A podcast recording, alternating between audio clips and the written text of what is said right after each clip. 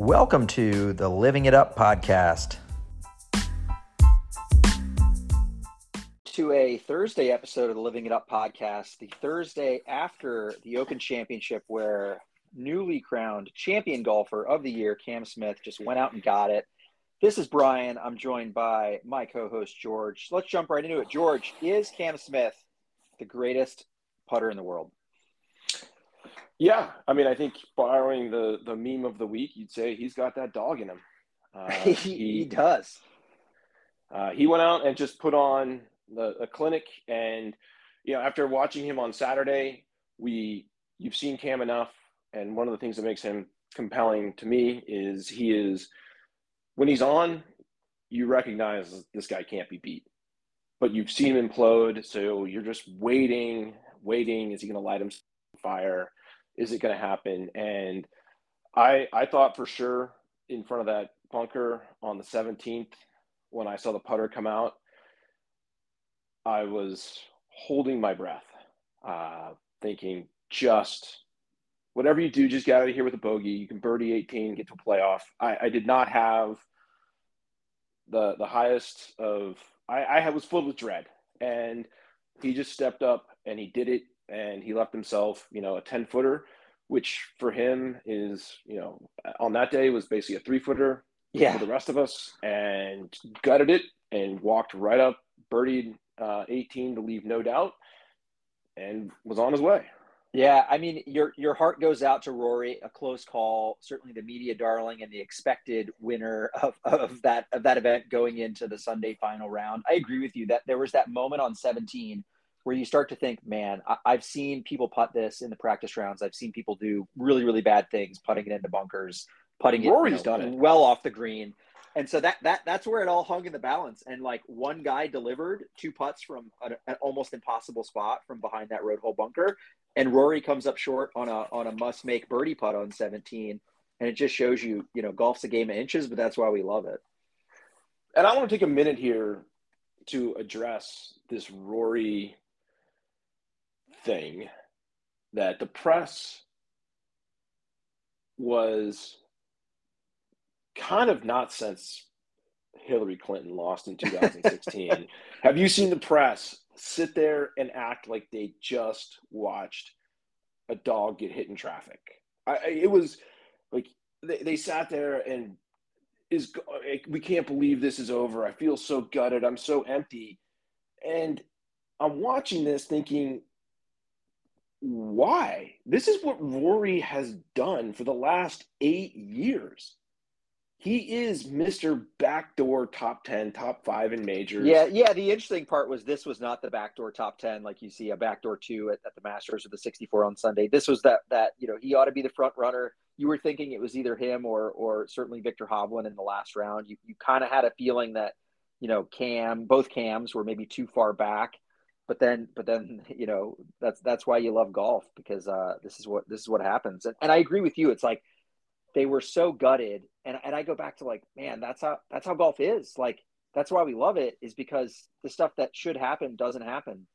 And and, and the wild and that's part how is Rory like, yeah. again though this is the thing. That's who this guy is now. That that's he was exactly who he has been all along. And you're correct. You watch those early rounds go out, and it was a birdie fest. And even you look at Cam's round, he should have been at like 22 under. Oh, there were some opportunities on the front that he let slip by. I agree. Total great looks. And Rory, kind of similarly to Cam's front nine, just burnt edges, Oh, I mean, thirty to hit eighteen hit, to hit eighteen greens and have thirty six putts. That's uh that's weekend golfer stuff right there. And so I think we can all we can all relate in that regard. So I, I agree with you. It was a little much from the media fawning over the uh, the loss. I was super impressed by both Cam Smith and Cam Young. I mean, talk about a, a young guy just going out there and asserting himself once again in a major. So that's a big bright spot for for him, uh, finishing second alone with that eagle on the 18th. But I think we could go down the leaderboard. I mean, this is the Living It Up podcast. Let's talk about the LIV guys and how they did. You know, DJ kind of a factor in the mix for the weekend, but sputters, you know, still a top 10, a good showing. um, but but didn't quite have his best and never really uh, never really asserted himself. Some guys that maybe not a lot of people know. I didn't know him till till you picked him to win in Portland, George. Uh, Sadom Kaewkanjana finishes tied 11. Also, Abe Ancer tied 11. You know, guys like Gooch and Westwood, kind of a factor early, faded a bit, tied for 34th, both of them. Bryson, another one with a really strong back nine on Sunday to rally was, for a T eight. So I think did you know, Bryson play? I didn't. I didn't see him. Yeah. Was he oh, I didn't, I, didn't, see DJ either uh, on the broadcast at all. Yeah, it, it was a funny thing that you know even guys that were probably you know you'd call them anti LIV media types had to chuckle that Bryson and DJ barely got any airtime unless they were maybe lipping out a par putt uh, on the broadcast. And, and I, I think seeing and and this is driving me where the media is is following the PGA Tour's lead on this, which I think is a huge failing of the media because I don't want to say they're making the LIV guys sympathetic characters, but it literally now is this is just turning into petty wars. And oh, I, I agree. I think the R&A made Greg a sympathetic character by disinviting him to all the festivities. I think they're making all these guys like at least want to band together. It's almost like double making them double down on their commitment to this decision they've made. Correct. And it's in the public I think even in the the sphere of public opinion, it's going to backfire. And it is backfiring because you see the narrative and the route of attack is constantly changing. Uh, and I, I equate that just from my, my legal experience in litigation. If you've got the good argument, you just keep plowing forward with that until someone chips away at you and you've got to change course. The tour and the media and you know all of Jay's useful idiots continue, they take attack and it's not working. So then they change it. And this week it's changed. If you pull up the leaderboard for the 3M, its headline says golf that matters. oh yeah, people are pumped right now about the 3M. That leaderboard is just stock full of not a lot of good players. I I I mean maybe if I'm bored on Sunday afternoon, and you know, I we've got a, a group chat of a bunch of knuckleheads that like golf, and if something pops up where someone's like, "Hey, we've got like a five way tie for the lead. We're gonna get some free golf, and it's gonna be you know a rodeo to finish it end," I'll tune in. But otherwise, if I watch 20 minutes of it this week, that will be probably because I was in an airport flying home. Yeah, yeah, and, and, I think that's it's interesting to like juxtapose that again that this golf that matters against like again the the news the moment the final putts dropped at the Open was turned back toward LIV. It's turned back toward these rumors about you know who's next, who's who who's jumping. I think the rumors we heard all week were guys like Cam Smith, Mark Leishman, Adam Scott. There's this rumor of an all Aussie team rumors of Tommy Fleetwood, a guy that actually finished T4th. Uh, great weekend, 66 67 on the weekend uh, to finish tied for fourth. There's rumors he may make the jump. And I kind of look at it as if you look at the current FedEx Cup standings, you'd sort of look at like the top 60, 70, 80 guys. Like they have a financial incentive to absolutely spend the next month trying to get as much money as they can. They want to continue on, they want to make the tour championship, they want to see how much they can sort of like get from from the FedEx Cup. And so it makes no sense for them to perhaps jump now. If you're down further on the list, if you're if you're something like 80 plus, uh, you may consider going sooner rather than later. I look at guys like a Rickie Fowler at 129. He's been often rumored. Interesting name to consider. Harry Higgs, fan favorite, number 142. Doesn't have the form that he had last year, this year. Does he see the money dangling out there and assume, like, hey, man, I, I better get this while I can? you know, the, the names that actually filled out the field for this upcoming event in Bedminster, not names I had I had expected. Some of them, uh, you know, Chucky Three Sticks was not one that I had on the bingo card. Uh, but Charles Howell, you know, jumped at the chance to uh, to continue to be perhaps the the the biggest bag getter of all time. Right, and and I saw some guys on Twitter jump in, pointing out the significance of him, and you do wonder. We ha- I have to believe who LIV is going after. There is some strategic thought process here, mm-hmm. and Howell and one of the guys on Twitter pointed out that Howell is actually really significant because he is the poster child oh, for, oh, for longevity and consistency. Forty-two million yeah, dollars in career earnings, and twentieth pays well too, right? Like Kevin Kisner's famous line: twentieth pays real well too. If these guys who have had, I mean, Charles Howell should be the absolute number. He should be the one up front, being pro tour, eating all the arrows that Rory's had to take, because he's had the greatest life ever of somebody that no one's heard about for oh. a very long time.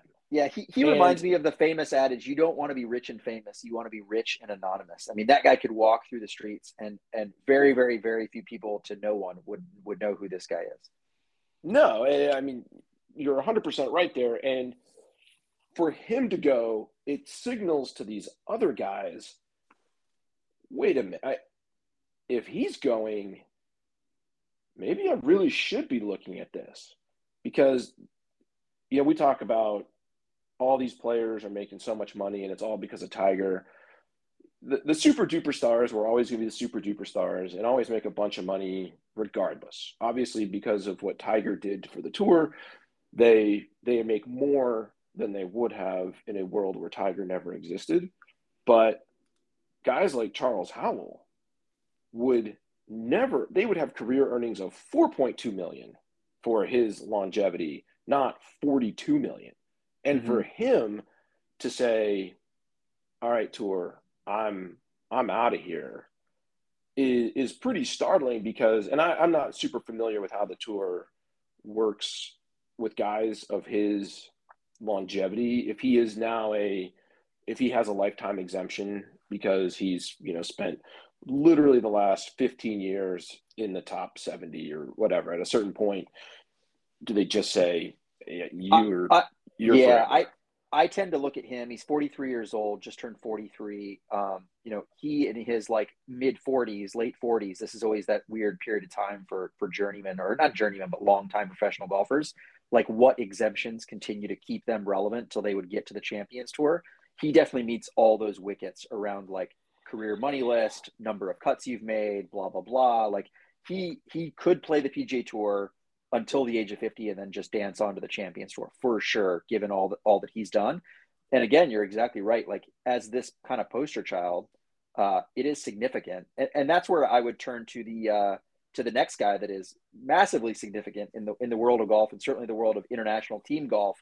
Henrik Stenson, uh, much rumored uh, confirms that he's jumping to live. The confirmation comes courtesy of the uh, the Euro Ryder Cup uh, Twitter and social accounts saying that his uh, captaincy has ended effective immediately.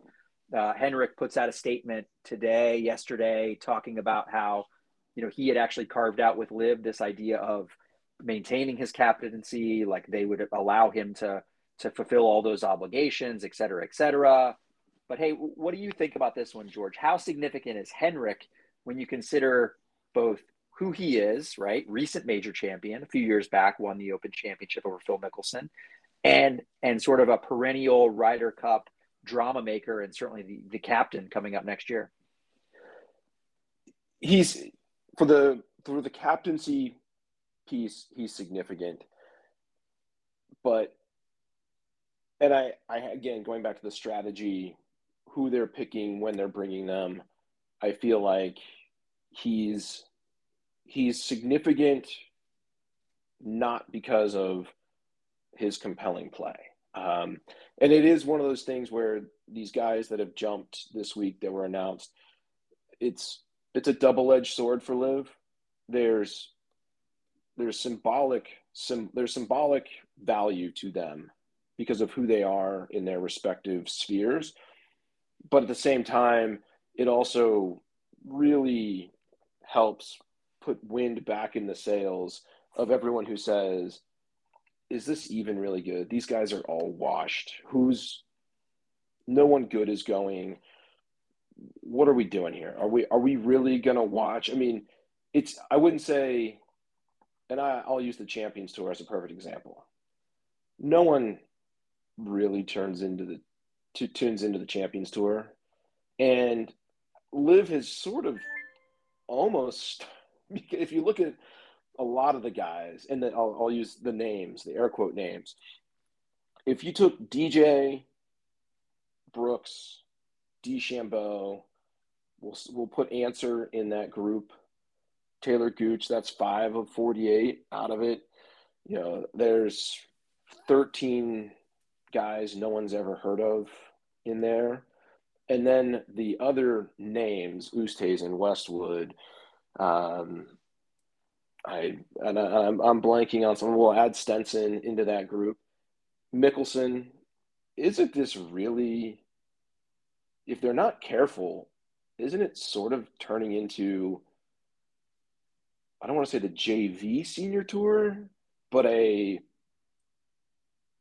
a weird limbo between the PGA heyday and your time to go on the senior tour.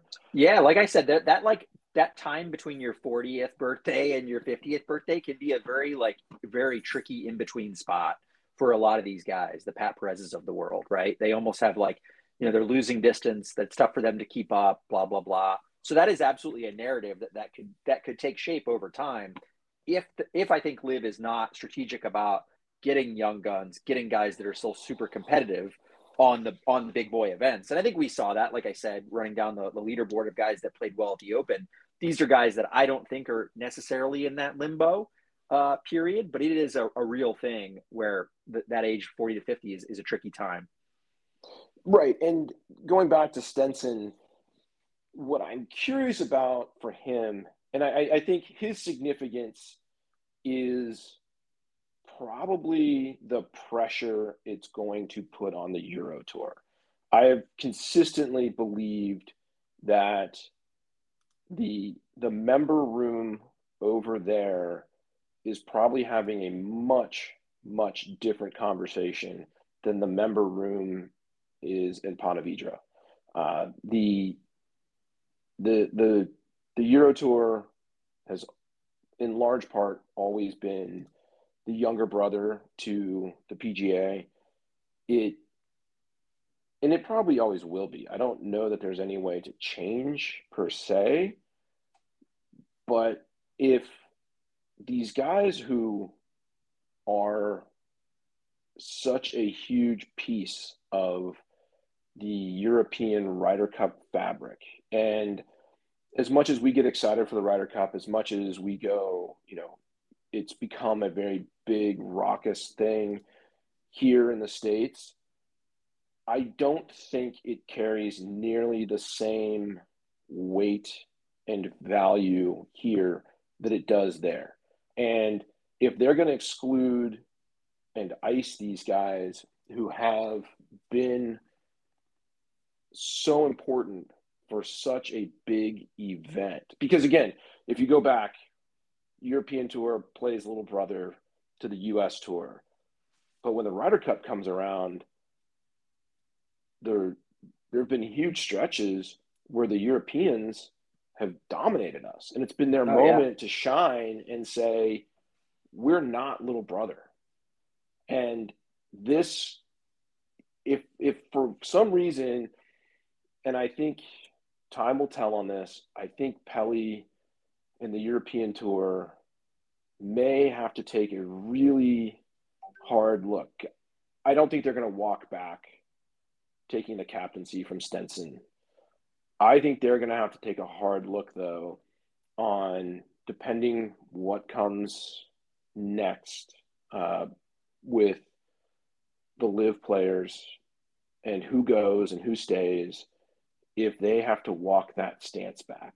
Um, because Jon Rahm came out publicly and said he'd be really upset if Sergio is not allowed on the team.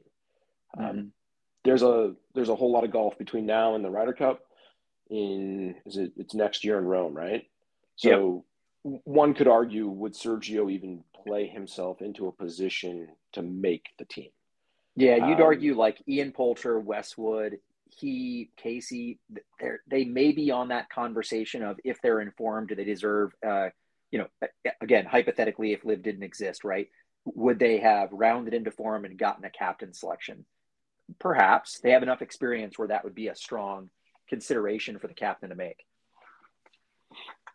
Correct, and more importantly, you look at those guys, and obviously you had to have imagined for the you know what it would be the 2025 Ryder Cup that was going to be Westwood's probably yeah. as a captain. and eventually Poulter and eventually Sergio right?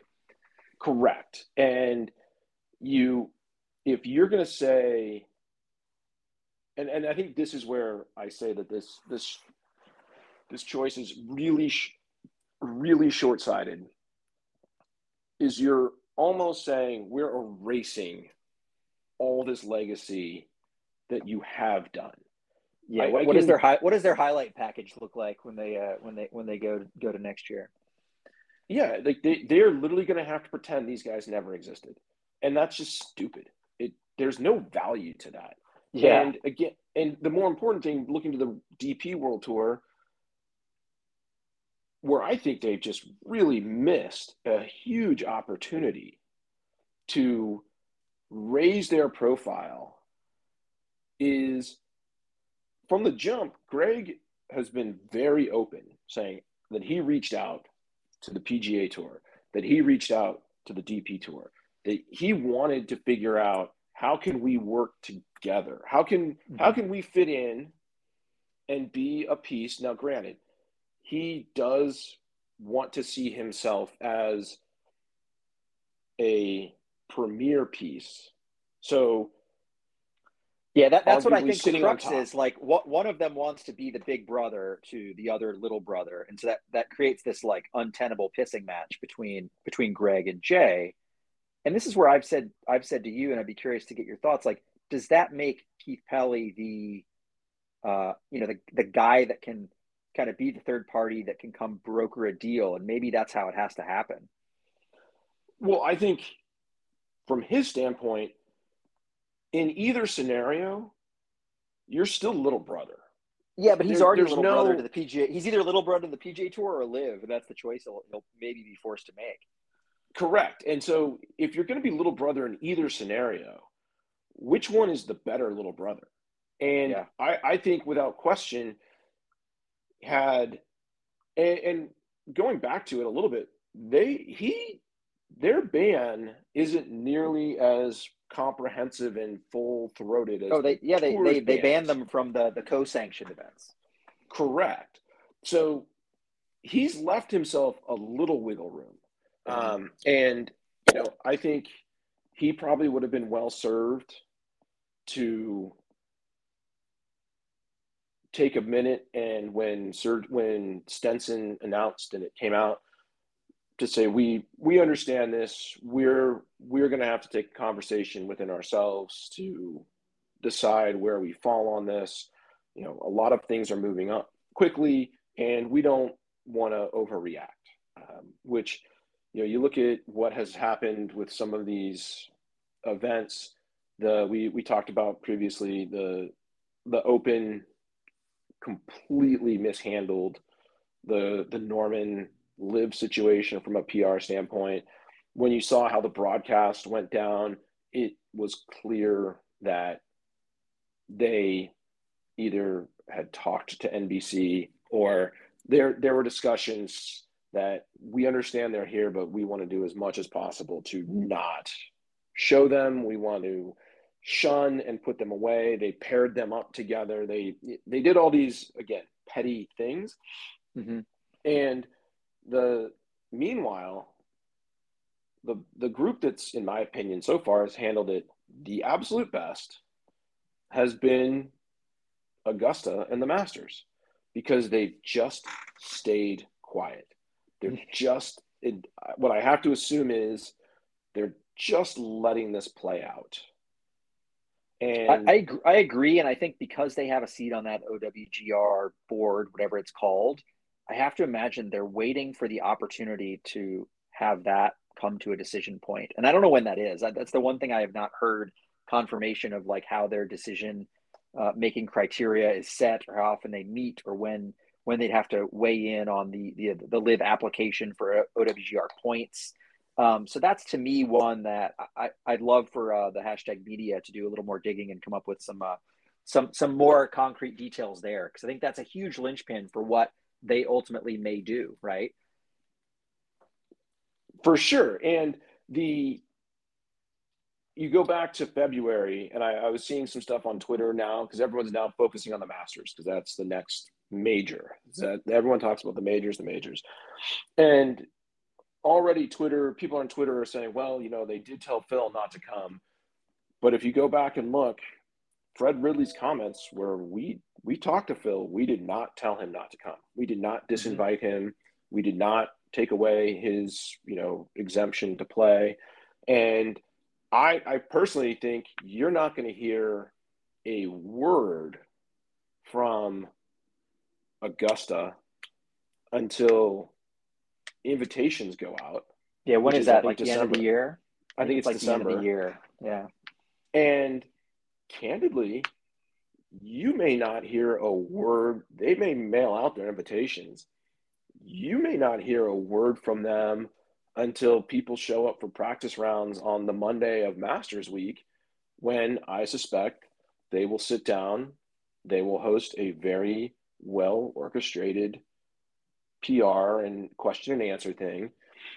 And I suspect because they are Augusta and they make any rule they want and everybody, you know, respects and follows, they're going to tell the media what they can and cannot ask about. And they may say, we're going to have a question and answer period from 1 to 103 p.m. on Monday afternoon and you can ask all the LIV questions you want. We'll answer the ones we want, and you are not permitted to ask us or players about it again. And everyone's just going to have to play along. Exactly, because it's their party, and they can take away your invite anytime they want, whether you're a uh, a player, a patron, or press. Absolutely. So I, I think they are, and I, have said it uh, on on the Twitter stuff, talking to some guys. You know, Fred Ridley, by just staying quiet, being smart, being thoughtful, is now the most powerful voice in golf. He's not going to waste it. And whatever comes out of this, I assure without question, the answer and the thing will be thoughtful. It will probably be well respected. Even if people don't like it, they're going to say, okay, we understand. You guys took your time, you did this.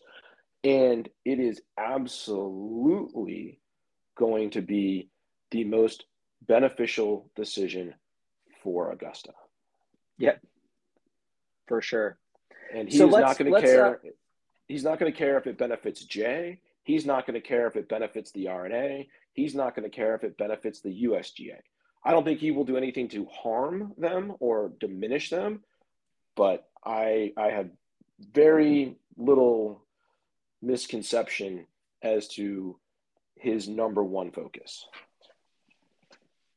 No, I, I totally agree with that. I think going back to we started this kind of segment with Henrik Stenson and all the implications of that. It, it opened to me what was always a, a frequent question, which is like, hey, this is a week and it means a lot historically, but it's not a week that the players are getting paid. And I know in the in the mid '90s, I think Hunter Hunter Mahan and and even like Mark O'Meara and some guys were very vocal about this. Like, hey man, like we don't make a lot of money, and yet the PGA Tour and the DP World Tour and and all of these other organizations on the on the, on the Ryder Cup side, that's the PGA of America. On the President's Cup side, that's the PGA Tour.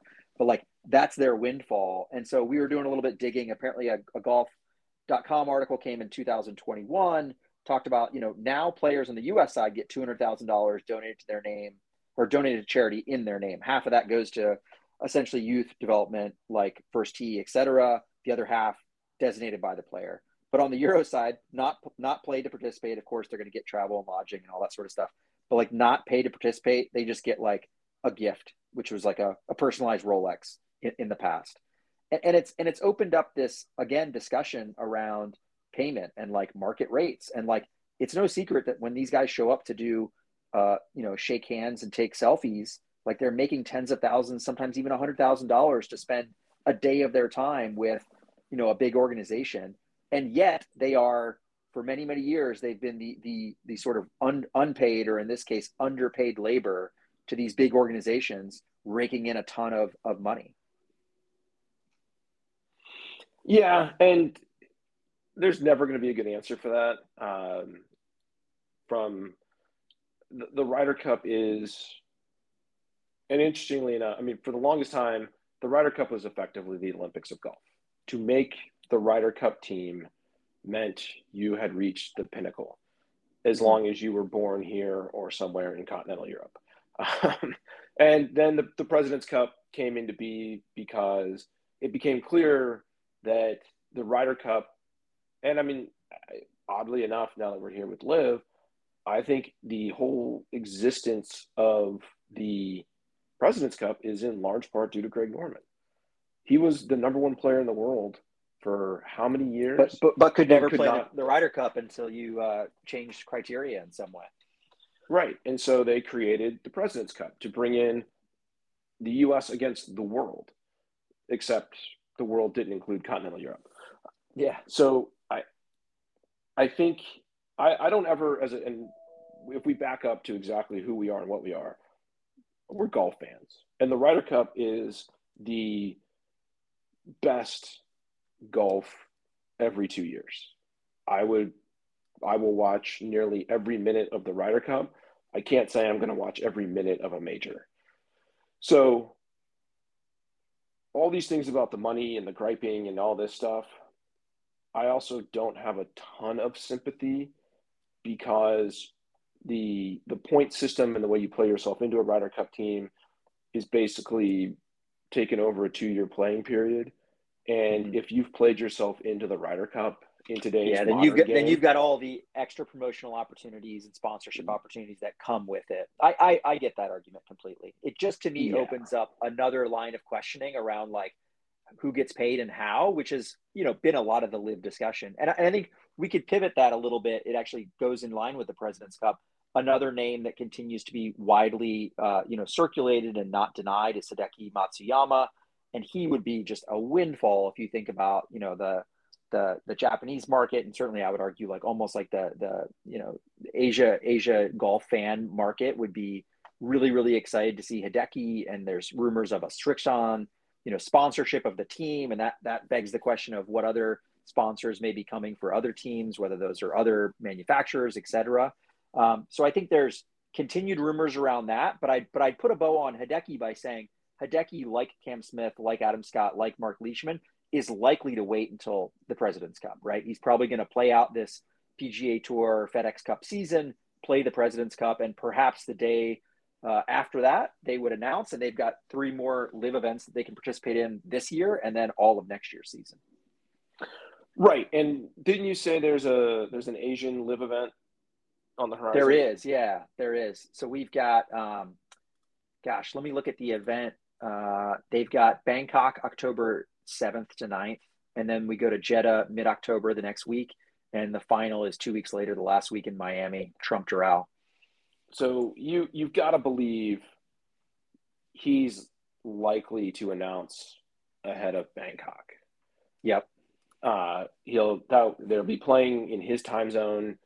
The the because to their credit, LIV keeps dribbling these additions out and a point for maximum mm-hmm. value. Impact con, con, yeah just consistent impact consistent Correct. conversations. So for him I, I, would suspect he probably announces then. Um, i think the really interesting thing being discussed is these sponsorships. It's starting to get leaked. And i, I i'll say leaked in air quotes. It, twitter is always hard to know what's what's a leak and what's just uh, someone throwing shit against the wall and see if it gets traction. Um, that hey, this is how it's going to work. You know, we have the goal is to sell these things, and someone was saying that LIV thinks each team is worth a billion dollars, and that the the players own 25% of the team and they can allocate that among the team members however they want so if if that becomes the thing one of the all the a lot of names you mentioned earlier in rumors there is one club manufacturer that is prominently tied to a lot of rumored names and TaylorMade one has a number of players already there. There's a number of players already rumored.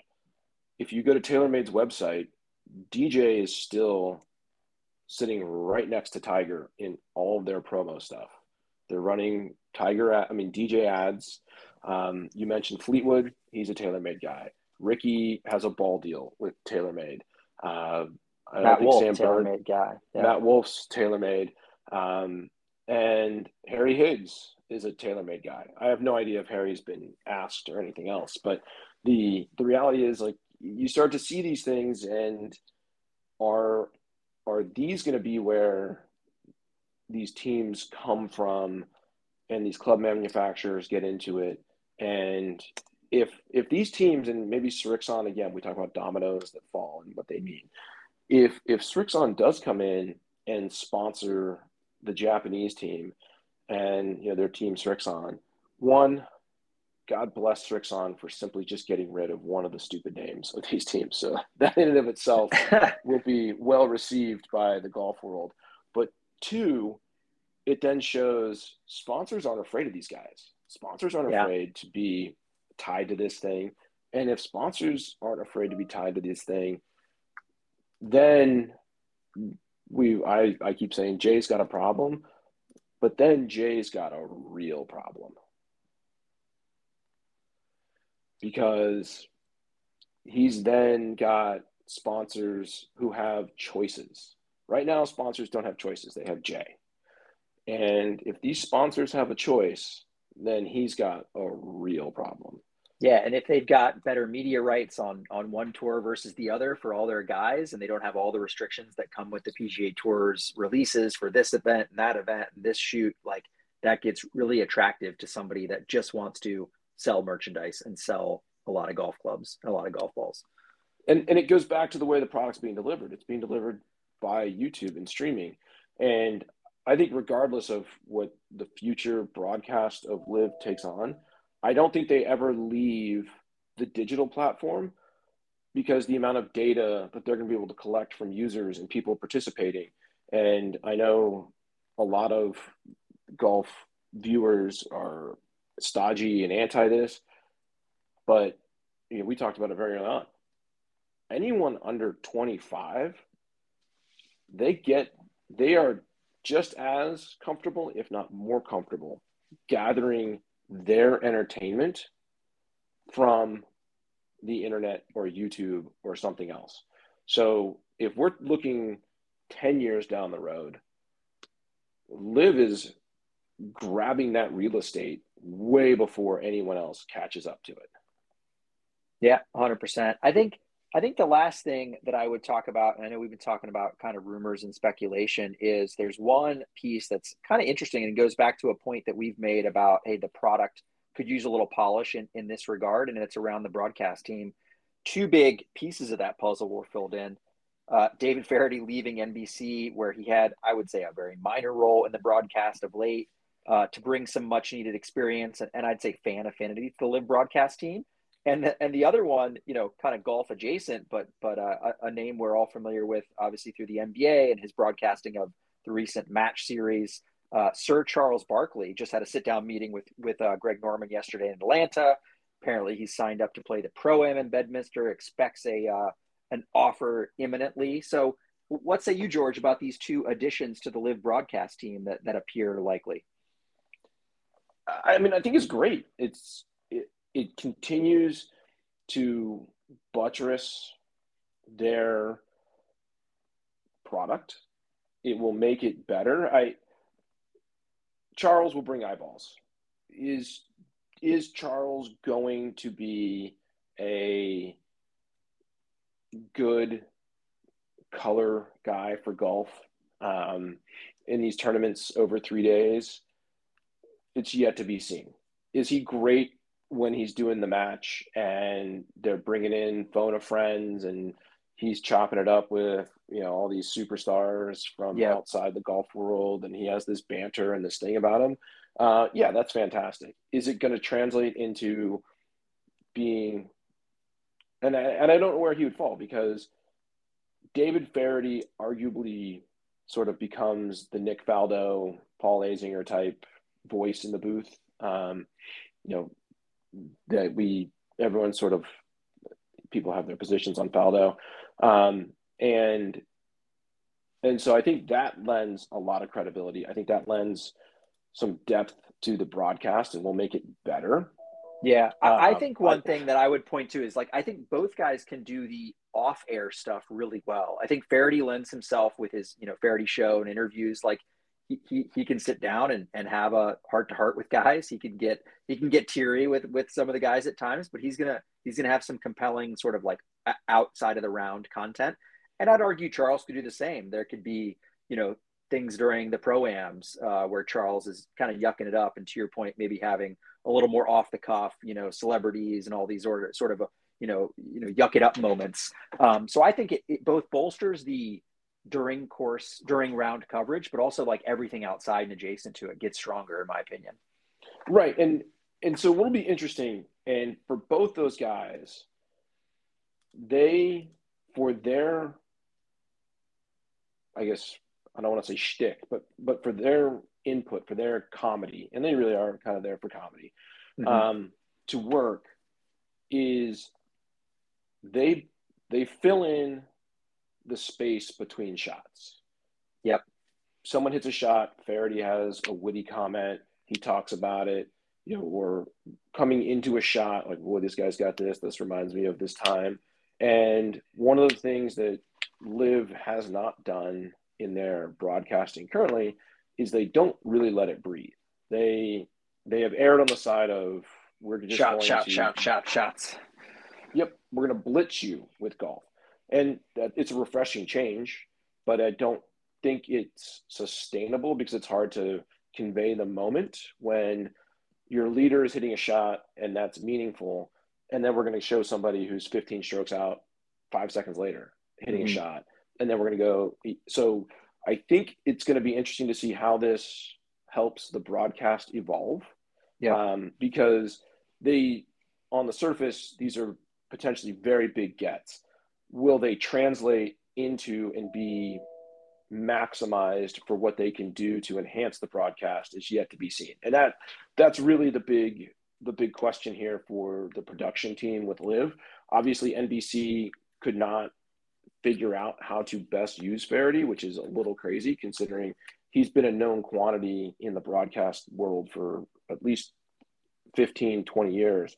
Uh, so I'm I'm really curious, and as you mentioned with the off the course stuff, if he can bring back his Feherty interviews and you know his insight into the game, and it could be a weekly show on YouTube, I I would watch that. Yeah, no, I think that's a good a good way to to maybe cap that off. I, I do have high hopes for not just the the broadcast, but all the stuff in between. And if we want to create drama and context in a way that you know F1 has done with with their documentaries and things of that nature, like I think you need some really credible voices to help. You know, credible voices and folks that have a following that have that have credibility in that space. And so I think that's a good way to to to, to end it on that. I'll maybe end too with this. Uh, coming up next week, Trump Bedminster uh, up in New Jersey. Uh, maybe there's some uh, some on-site hashtag content we might bring you. Stay tuned for that, George. This has been a fun one, and we will see exactly where and when we're coming to you with a preview next week. Well, if if the weather on the East Coast doesn't get better, I'm not leaving California. I'm just I'll just figure out a way to stay out here for an extra week until that heat goes away because that looks awful yeah, it is heat stroke territory. I'm trying to stay in the AC as much as possible during the, the middle part of the day. So have fun in California. Safe travels back when you do decide to, to make it back to the sweltering East Coast. All right. Take it easy. See ya.